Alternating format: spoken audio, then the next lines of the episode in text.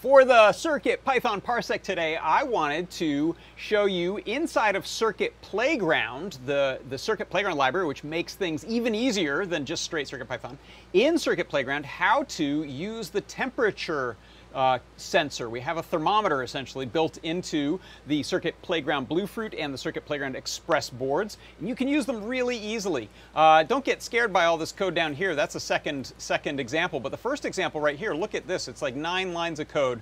All I gonna, all I gonna do is import the time library and the Adafruit Circuit Playground library as CP. Then in my main loop, I'm setting a variable called temp to be cp.temperature. That's all you have to do to ask for the temperature. It gives it back in Celsius. Then I'm also converting that to Fahrenheit with temp times 1.8 plus 32. And then I'm printing those out. So you can see here, I'm getting it about uh, 28 degrees Celsius, uh, 83 degrees uh, Fahrenheit in the workshop here. It's kind of warm.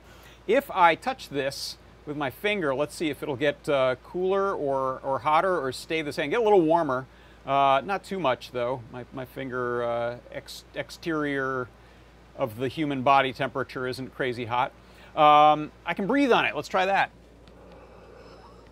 What does that do? Spiked it up to 86.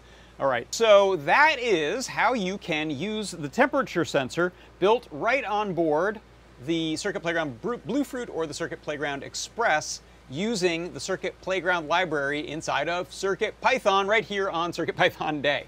And that is your Circuit Python Parsec.